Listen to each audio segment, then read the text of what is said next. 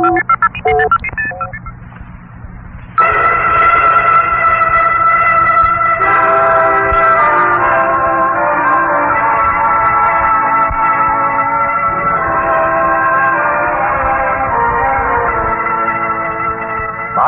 63, Jim Lowe. And tonight, on the eve of his 70th birthday, we salute the man acclaimed America's best loved entertainer, Jimmy Durante. Off each day with a song. Now even when things go wrong, you feel better, you even look better.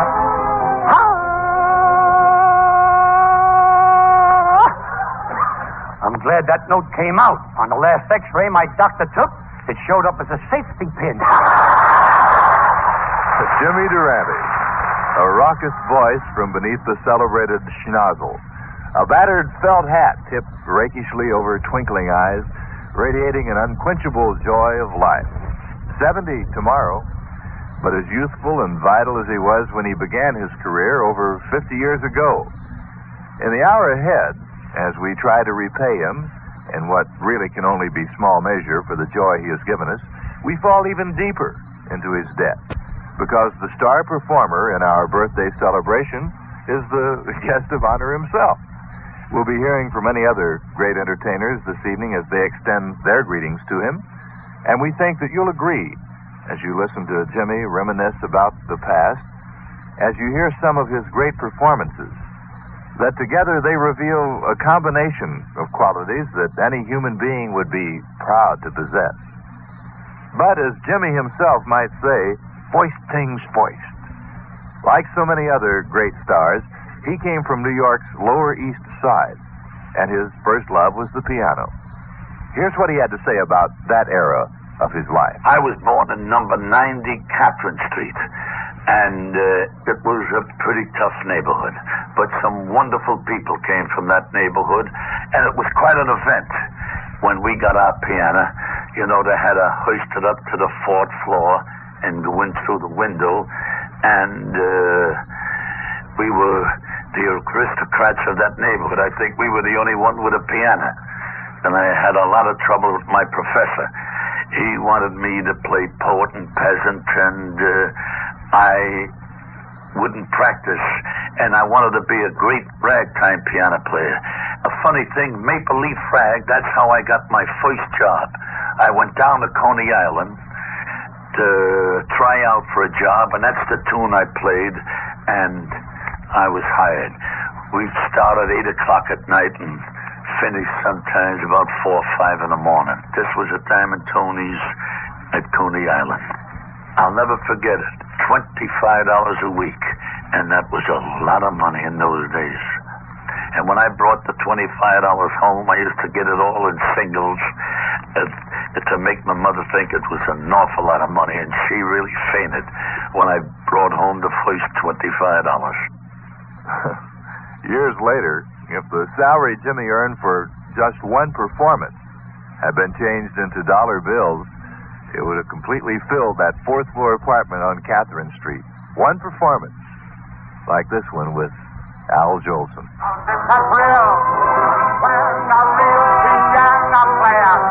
Down at the keys, it makes him in the knees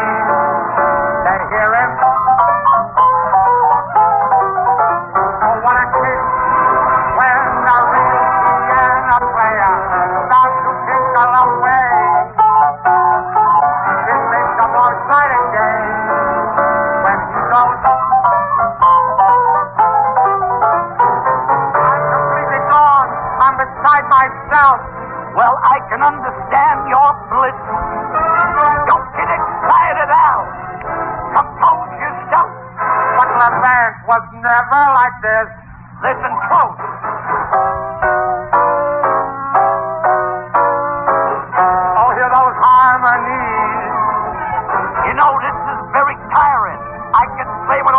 Here's a Dollar Kid don't stop.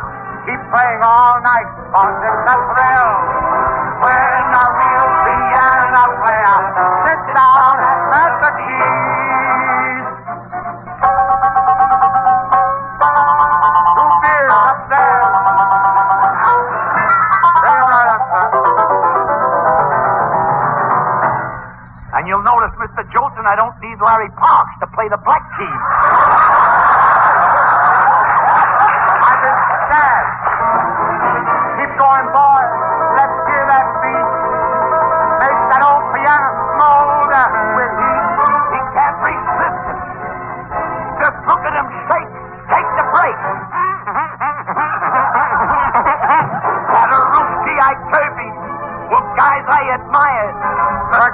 Son. Name your. What a thrill. When a real piano player sits down at the key.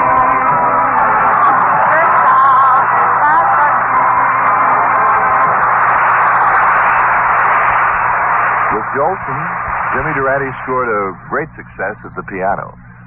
But on another occasion, with a different co-performer, well, here's how Jimmy reviewed the performance. I was vacationing down at Palm Springs, and I was up in my room when I got a call from the owner, and he said, Jimmy, come down. He said, Einstein is playing uh, the violin with his wife, and it'd be wonderful if you, if you could play the piano with him. So down I came, and uh, I was introduced to Mrs. Einstein and Mr. Einstein, and so I sat down at the piano, and uh, it was uh, the Indian Love Call. It was a violin and piano duet, and uh, we started. So I started off with the five chords like that he'd play. So uh, on about the fourth chord, I hit a blue note. I couldn't read the music so good, and he stopped playing, and he gave me a look, and we continued. Again, I played the four chords, and I couldn't hit that chord. I hit a, a blue note again, and he stopped playing, and looked at me, and he continued, and uh, I don't know. I couldn't read the music, so all of a sudden he stopped. And his wife came over to me and said, uh, Mr. Durante, you'll have to excuse Mr. Einstein. He's very tired. she was wonderful. Jimmy was quick to recognize kindness and consideration in others because these traits are so much a part of his own makeup. And birthday greetings from his friends reveal more about him. Uh, ladies and gentlemen, uh, this is Jack Benny talking. In paying him a tribute, I probably will be repeating a lot of the other entertainers, a lot of their remarks about Jimmy, because there's no question that he is, I know, the best loved comedian. And he is exactly that way in and out of the theater. And it seems that whenever he gives a performance, that Jimmy can do no wrong. I know he can't with me, and I'm sure he can't with anybody else. He's just wonderful in every way. Jimmy, happy birthday. More birthday messages, and best of all, more Jimmy Durante when we return in just one minute on the Monitor Beacon.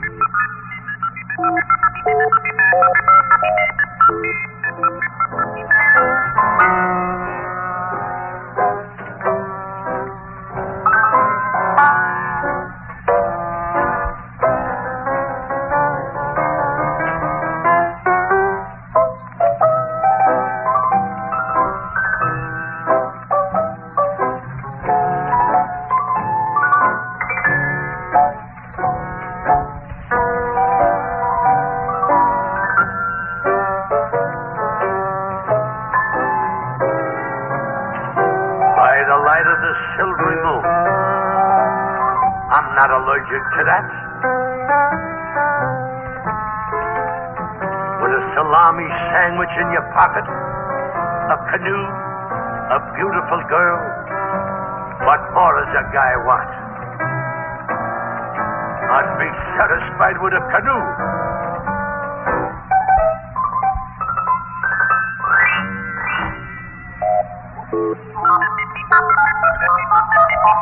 Monitor's birthday salute to Jimmy Durante continues. We heard Jimmy tell us about beginning his career as a ragtime piano player. He was a good one, one of the best, as a matter of fact, and he kept at it through the early years of the Prohibition era, when the cabarets of that time were turned into speakeasies. Some years earlier, Eddie Cantor had urged him to switch from piano playing to comedy. But it was not until 1923, when he had opened his Club Durant, that the momentous move was made. And one of the greatest acts in the history of show business was born. Clayton, Jackson, and Durante. In Jimmy's own words. We opened the Club Durant without Clayton. When we did open, I insisted on Jackson and a fellow by the name of Harris being partners. Now, Clayton finally came up pretty near every night after we opened, and used to get up on the floor and start dancing. And finally, he bought Harris out, and then it became Clayton, Jackson, and Durante.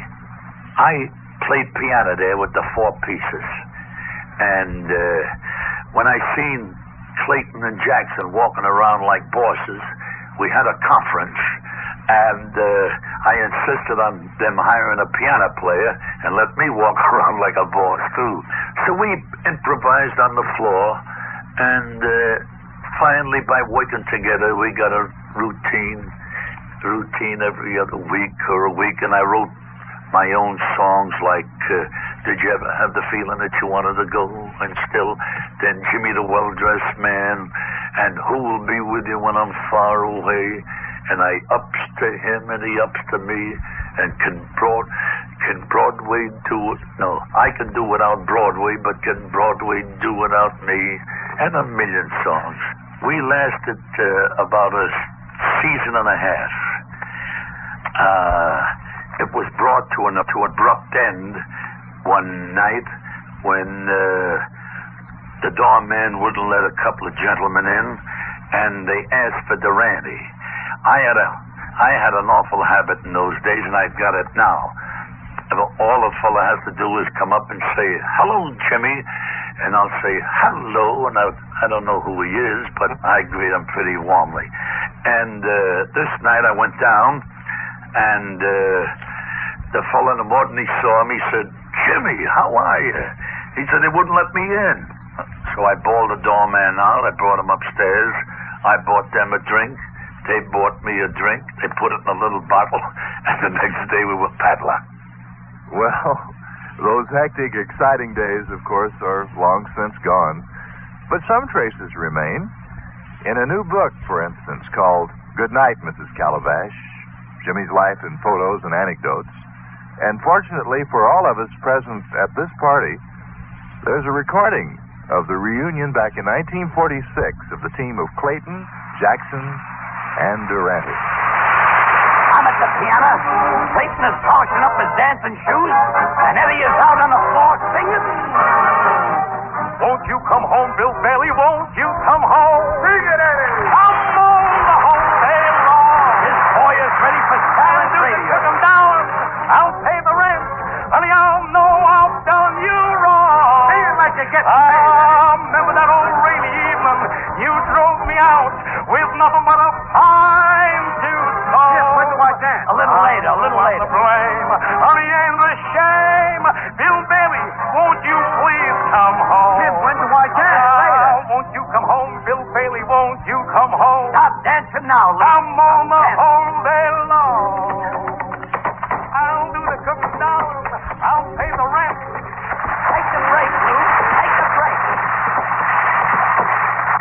Ah, we give everybody a chance. Remember that rainy evening you drove me out with nothing but a fine tooth comb. Ladies and gentlemen, you'll notice while Lou is dancing that no time does his feet leave his ankle. Bill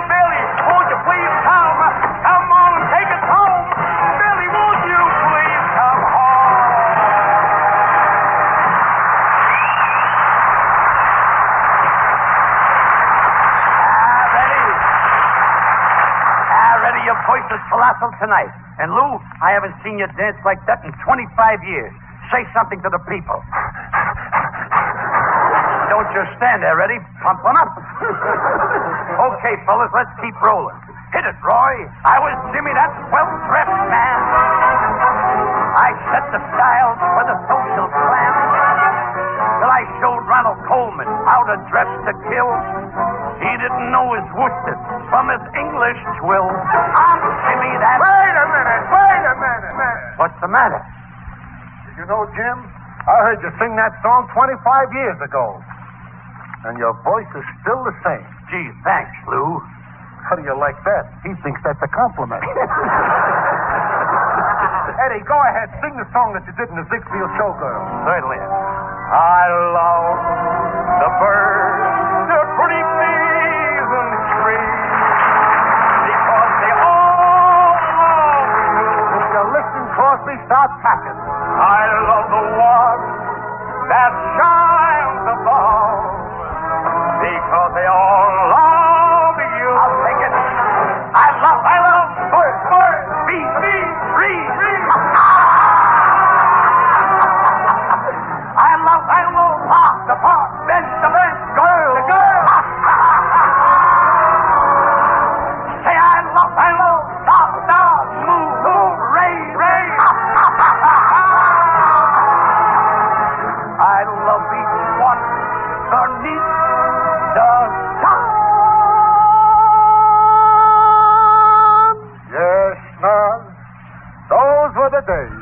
a time we had mingling with the elite, the four of us. The four of us? Yeah, Clayton Jackson Durante and our interpreter.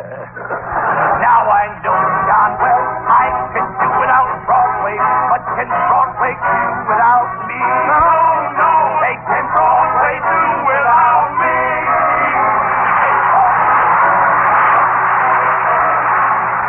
Jimmy Durante's unswerving loyalty to his partners, his consideration and concern for them, are known to many of us.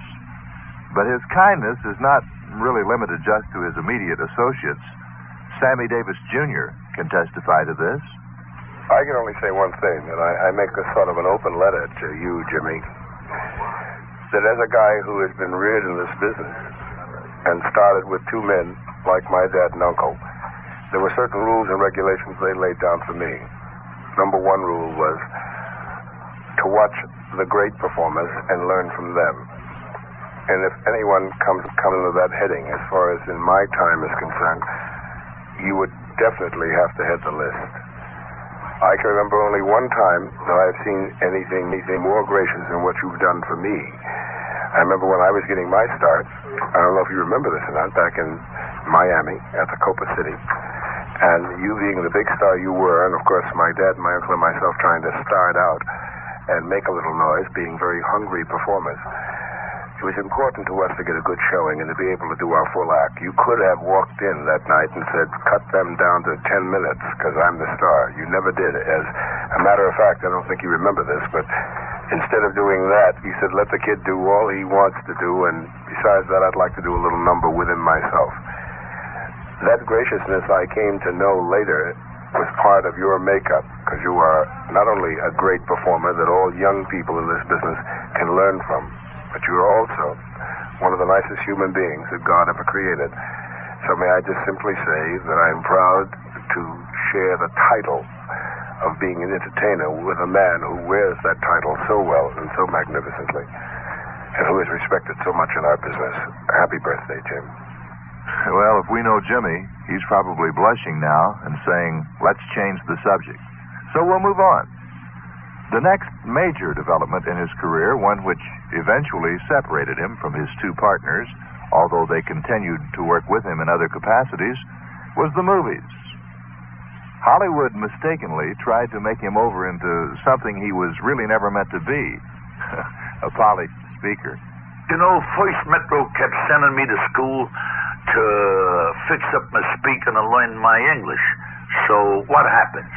When I learn a little English, they puts me in the picture with Cugat. Being around Cugat, I had learned everything I learned in the school. And uh, then, when I improves again, they sticks me in the picture with I Kirby. That really is the end. Then comes the last straw. They throws me in with Millicure. With him, I thought I forgot everything except how to say smorgasbord. boy, it was a catastrophe. But a very funny thing, you know, I get a few letters sometimes.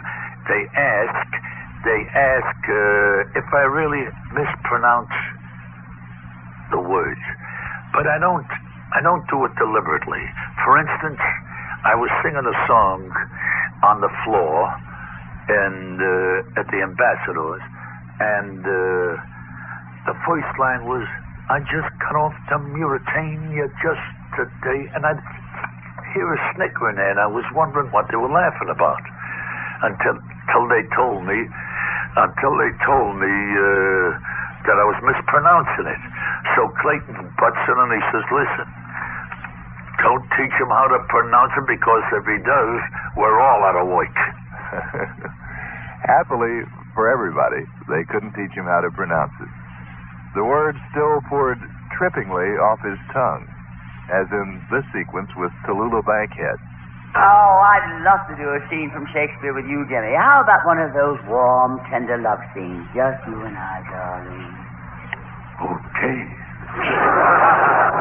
Come closer, closer. That's it. Go on, Jimmy. Look at me. Look at me, darling, and then you say, Is this a Dagmar which I see before me?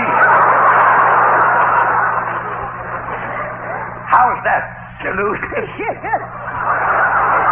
Well, that's very good, Jimmy, but I don't seem to recognize the line of Shakespeare. You don't recognize that famous scene from Mack Truck? That's the famous Silco. That's the famous Sequillo. Uh, get me a. Thought this was one show I could go right through without a spit. Jimmy, you know, even got around to giving diction lessons himself, in Russian, no less, to opera star Helen Traubel. Now, Helen, try and follow me in this next one. Oh, Chichonio. Oh, Chichonio. Oh, Chistrania. Oh, Chistrania.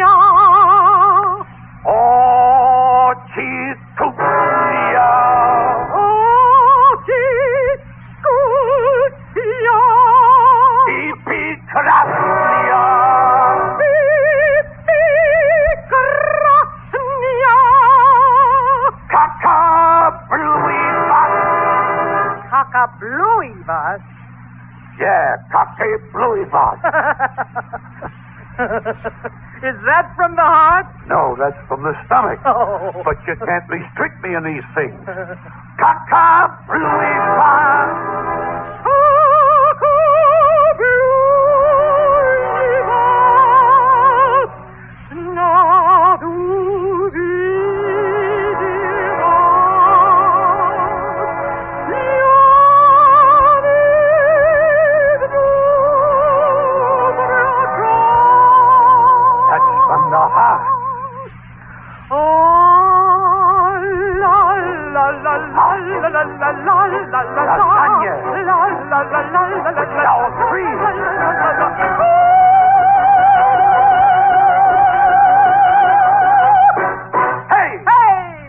Why, this'll rock the Kremlin. it probably did. Jimmy has the ability to create strong emotions, especially among his friends. Warm emotions. From Miss Traubel, for instance. I love you, Jimmy. And happy, happy birthday to you. And yet another friend clamors to be heard. Hello, Jimmy Durante. This is Joey Bishop. I want to take this opportunity of wishing you a very happy birthday. Now, look, Jim. I mean, to each his own. This is my voice you've been using these past many years. You even took my ex-partners, Eddie Jackson and Sonny King. Send them back wherever they are. And do me a favor. Keep it to yourself, Jim. Use your regular voice, which sounds like Happy Birthday, Jim, and not the voice that you really been using. well, as Jimmy always says, everybody wants to get into the act. And who can blame them when the act consists of greeting him on his birthday? There are many more waiting in the wings, so to speak, and more of Jimmy himself when Monitor's birthday party for Jimmy Durante continues just after a brief pause. Jim Lowe here, parts of the proceeding pre recorded.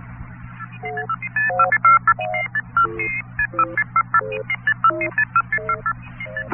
is the NBC Radio Network.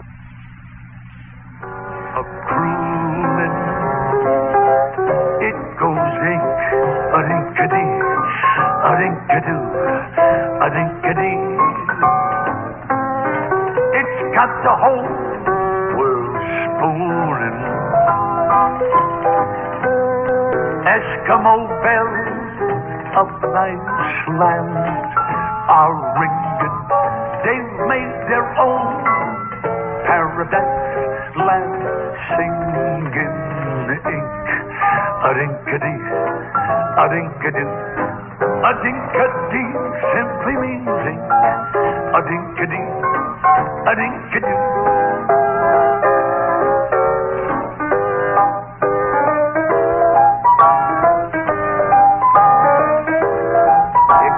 another run.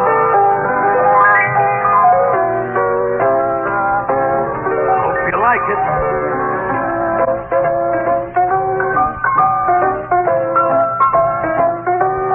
I'm gonna play another one. Here it comes.